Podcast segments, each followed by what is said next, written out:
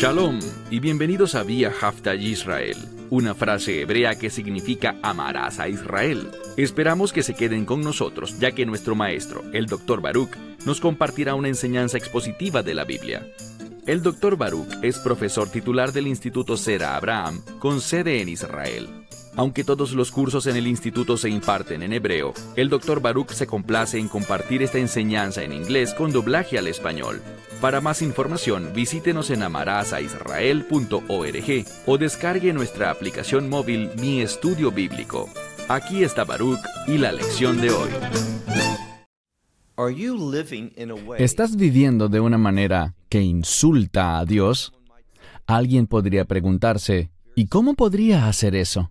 Es muy simple, dudando de su palabra.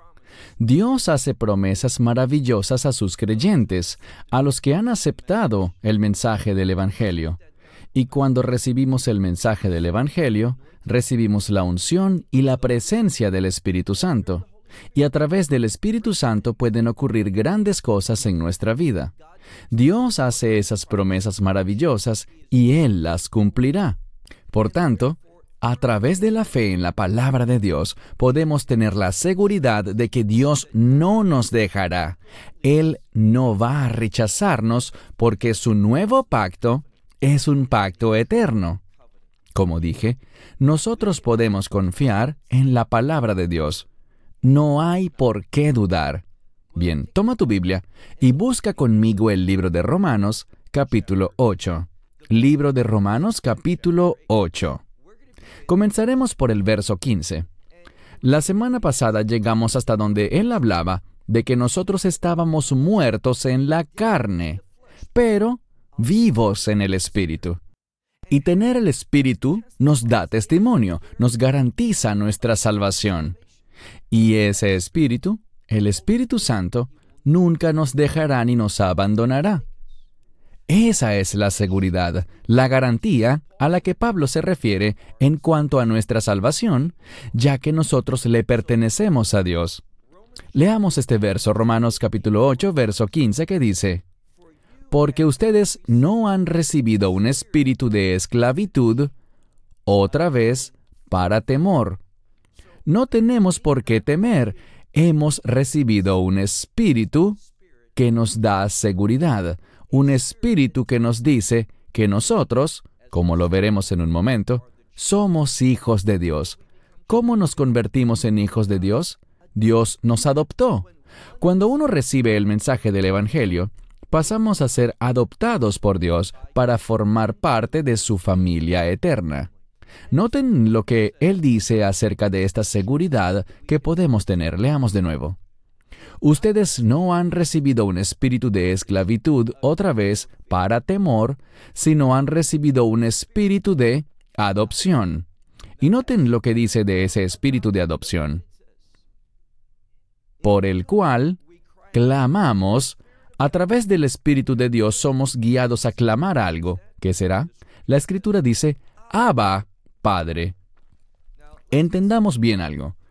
Muchas veces oigo a personas que dicen, ¿sabes? Aprendí una palabra hebrea, la palabra Abba. Primero que todo, la palabra Abba no es del idioma hebreo, es del arameo. ¿Y qué significa? La gente suele decir que significa papito, que es un término que se refiere al padre, pero más íntimo. Eso es falso. Lo que veremos es que la palabra hebrea para padre es Av. Si queremos decir el padre, decimos Ha-Av. Pero en arameo, el artículo definido, la palabra el, no se ubica al comienzo de la frase, sino al final de esta. Y no es la letra hebrea Hei, sino la letra aramea Aleph. Por tanto, si uno quiere decir Ha'av, el Padre, en arameo es Abba. Y por eso leemos esto aquí. No se guíen por lo que yo digo, guíense por el apóstol Pablo. Él dice que el Espíritu de Dios nos hace clamar. ¿Qué cosa clamamos? Abba. Y luego nos dice lo que esto significa, el Padre. Si leemos el lenguaje original aquí dice, el Padre. No dice, papito, no dice nada parecido a eso. Esta es la clave. Se trata de un término que muestra respeto, que reconoce a Dios como el Padre, honrándolo y respetándolo. Así que esta interpretación que hace la gente diciendo que Abba significa papito, es algo insultante para Dios, no es bíblico. Siempre debemos, obviamente, mostrar el mayor respeto a Dios, nuestro Padre Celestial. Pasemos al verso 16. Dice aquí,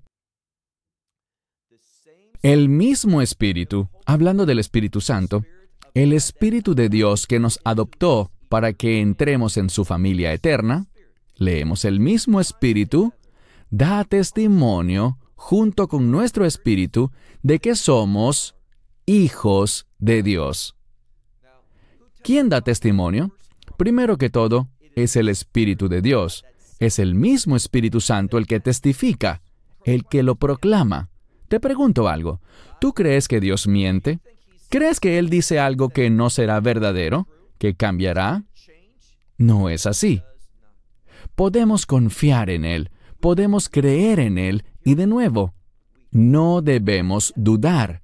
Debemos aceptar las maravillosas palabras de Dios y recibirlas con confianza y seguridad. El Espíritu de Dios da testimonio. Si eres creyente, el Espíritu de Dios va a decirte, tú eres un hijo de Dios, y en tu interior sabrás que eso es verdad. Así que hazte esta pregunta. ¿Te has convertido en un hijo del Dios viviente por la fe al aceptar el mensaje del Evangelio? Si eres creyente, entonces no tienes por qué dudar nunca.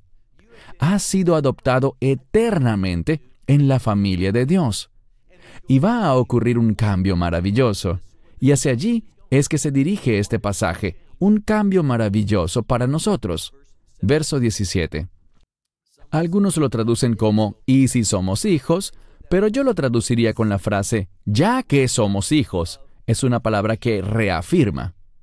Leemos, y ya que somos hijos, ¿qué más? También, ¿somos qué? Somos herederos, herederos de Dios, y también coherederos del Mesías. Si de hecho sufrimos juntamente, es decir, si sufrimos juntamente con Él para que también seamos glorificados con, es decir, glorificados juntamente con Él. Aquí vemos algo. Tenemos una prueba de fuego para los hijos de Dios. Los hijos de Dios están unidos en la fe con el Hijo de Dios, Yeshua. Y del mismo modo, que Él, por obediencia al plan de su Padre, estaba dispuesto a sufrir, porque Él sabía lo que ese sufrimiento produciría eternamente. Del mismo modo, cuando le servimos al Dios viviente, cuando seguimos la guía del Espíritu Santo, hay momentos en que vamos a sufrir, pero no sufrimos solos. Esa es la belleza de este pasaje. No sufrimos solos, sino que sufrimos juntamente con Él. Estamos dispuestos a soportar la persecución. Sucederán cosas, y créanme, las cosas se pondrán mucho peor para los creyentes en este mundo. Se burlarán de nosotros, seremos marginados, seremos sometidos, primero de palabra y después habrá un verdadero sufrimiento, porque nosotros pertenecemos al Dios del reino. Tenemos esa esperanza de reino. Y ahí es a donde pertenecemos. Por tanto, sufriremos con Él y por Él. Pero, ¿qué dice al final del verso? Que también vamos a ser glorificados juntamente, y la implicación es con Él. Y vamos a ver que el énfasis de este pasaje se torna hacia esa gloria. Hay un cambio. Él va a desarrollar más este tema. Pasemos ahora al verso 18. Es un pasaje que muchos creyentes conocen. Es una promesa maravillosa de Dios. Dice, ¿por qué? Pablo está enseñando, porque no considero, él dice, no considero que deberían compararse los sufrimientos de este tiempo presente, ¿con qué? Él dice que no vale la pena, no es siquiera comparable al ponerlo lado a lado al futuro. Él dice primero que todo, Los sufrimientos actuales de este tiempo, con la gloria venidera que será manifestada para nosotros, a nosotros, en nosotros, pero para nosotros. Ahora bien, ¿qué tenemos? Tenemos promesas. Pablo nos está animando una y otra vez, pues Dios tiene maravillosas promesas para nosotros. Y vamos a ser glorificados. Sí, en este momento presente sufrimos, pero él dice que eso no es comparable, que no vale la pena siquiera considerar o comparar el sufrimiento que está pasando en este momento con lo que vendrá, con esa maravillosa glorificación, ¿de quién? De los hijos de Dios. Y cuando digo hijos es un término inclusivo, hijos e hijas, los hijos e hijas de Dios. Y la razón por la que me gusta este término de hijos es por algo que ya hemos explicado. Hijo tiene que ver con heredero, esa maravillosa promesa de Dios de la que nos apropiaremos en su reino. Ahora leamos el verso 19. Porque el ardiente anhelo de la creación, la redención de Dios a través de su Hijo, el Mesías Yeshua, veremos que sí afecta a ese remanente de la humanidad, a los creyentes, pero esa obra de redención también producirá una transformación de la creación de Dios. ¿Qué quiero decir con eso? Este mundo va a cambiar. Este mundo se convertirá, se transformará y será conocido como el reino de Dios. Y a eso se refiere esto. Leamos de nuevo el texto donde dice en el verso 19, porque el ardiente anhelo de la creación, ¿qué está esperando la creación? Aquí nos lo dice. La manifestación de los hijos de Dios. Esto es lo que la creación está esperando. Tiene ese ardiente anhelo y como está esperando, como tiene esa esperanza, está esperando que eso se haga realidad. Debemos entender que existe una relación entre esa transformación, esa herencia de los hijos de Dios, y el establecimiento del reino de Dios. Y por eso, toda la creación, pues sabemos que las rocas pueden gritar. En la profecía de Isaías dice que los árboles del campo aplaudirán. Un día, la creación de Dios se alegrará. El Mesías dijo, si ellos callan, las piedras gritarán en alabanza. Y él sabe que la creación está esperando en ese anhelo por la manifestación de quienes, dice aquí, la manifestación de los hijos de Dios. Verso 20. ¿Por qué? A la vanidad de la creación fue sometida, pero no por su propia voluntad. ¿Qué pasa entonces? Ahora él está hablando de que la creación está sometida. ¿A qué? Bueno, la creación no quería esto. No hizo esto. Fue Adán. Fueron Adán y Eva, los que trajeron el pecado a este mundo. Y no solo los afectó a ellos, sino a toda la humanidad. Y también a toda la creación. Así que la creación fue sometida al pecado. Y ahora, la creación está esperando algo. Está esperando esa transformación. Está esperando con un ardiente anhelo que venga el reino de Dios. Eso es lo que está esperando. Veamos de nuevo el verso 20. Porque a la vanidad la creación fue sometida, pero no por su propia voluntad, sino por causa del que la sometió a la esperanza. Es decir, la esperanza es algo muy importante. La creación fue sometida, es decir, que fue impactada por el pecado. Y ahora, toda la creación está sometida a esta situación. ¿Por qué? Por la esperanza. La esperanza es poderosa. Veremos que la esperanza te dará persistencia. La esperanza hará que perseveres, que sufras por tu fe, porque sabes que vendrá una gran recompensa. Así que hay perseverancia. La creación persevera, sabiendo que ha sido sometida a algo, pero no es por la eternidad. Vendrá un cambio maravilloso. Veamos ahora el siguiente verso, el verso 21.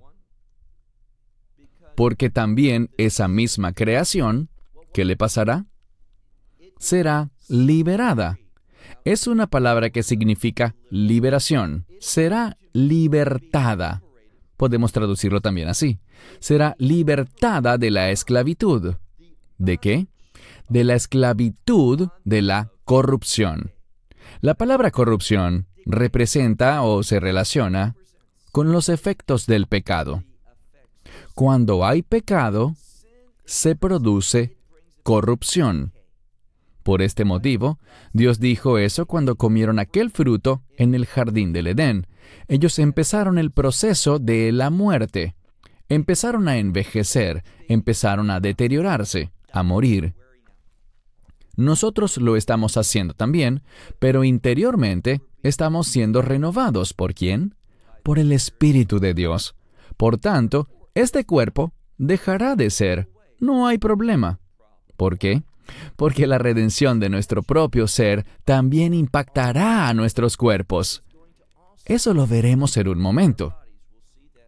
Sigamos ahora con el final del verso 21. Dice aquí, la misma creación va a ser libertada de la esclavitud de la corrupción. ¿Con qué finalidad? Para la libertad de gloria, es decir, la libertad gloriosa. ¿De qué? De los hijos, es decir, hijos e hijas de Dios. Se refiere a la familia de Dios. ¿De qué está hablando él aquí? De esa libertad gloriosa que tendrá lugar entre los hijos e hijas de Dios. ¿Y quiénes son esos? Los creyentes en el Mesías Yeshua. Ese cambio va a venir, y dense cuenta de que es un cambio de reino.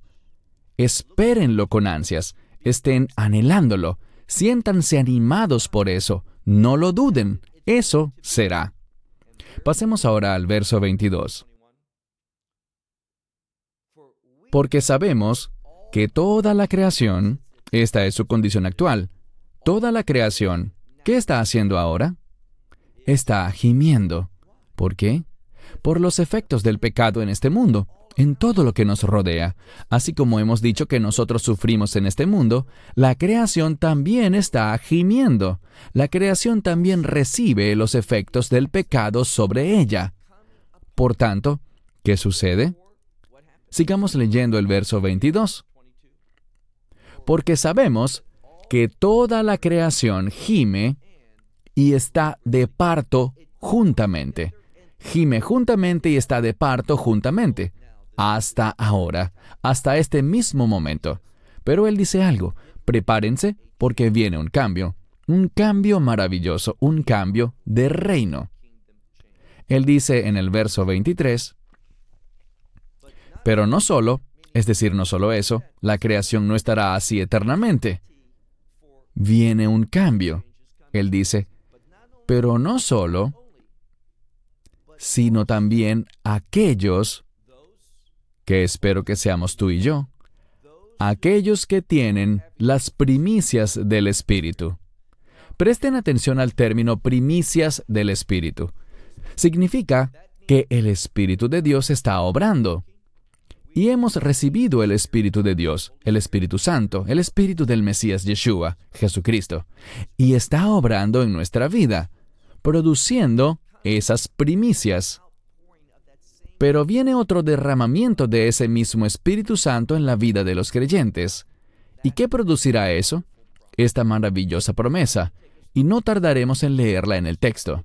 Sigamos adelante. Dice, pero no solo, es decir, esto no es la suma total de nuestra situación, sino también aquellos, tú y yo, los creyentes, aquellos que tienen las primicias del Espíritu, nosotros también en nuestro interior actualmente gemimos. ¿Y por qué gemimos? porque estamos esperando, tenemos ese mismo anhelo de ¿qué? De la adopción. ¿Cuál adopción? Creí que ya habíamos sido adoptados. Sí, somos adoptados, pero vean lo que dice aquí. Hemos sido adoptados, pero estamos esperando el resultado de eso. ¿Y cuál es? Leamos al final del verso 23. La redención de nuestros cuerpos. ¿Qué es eso?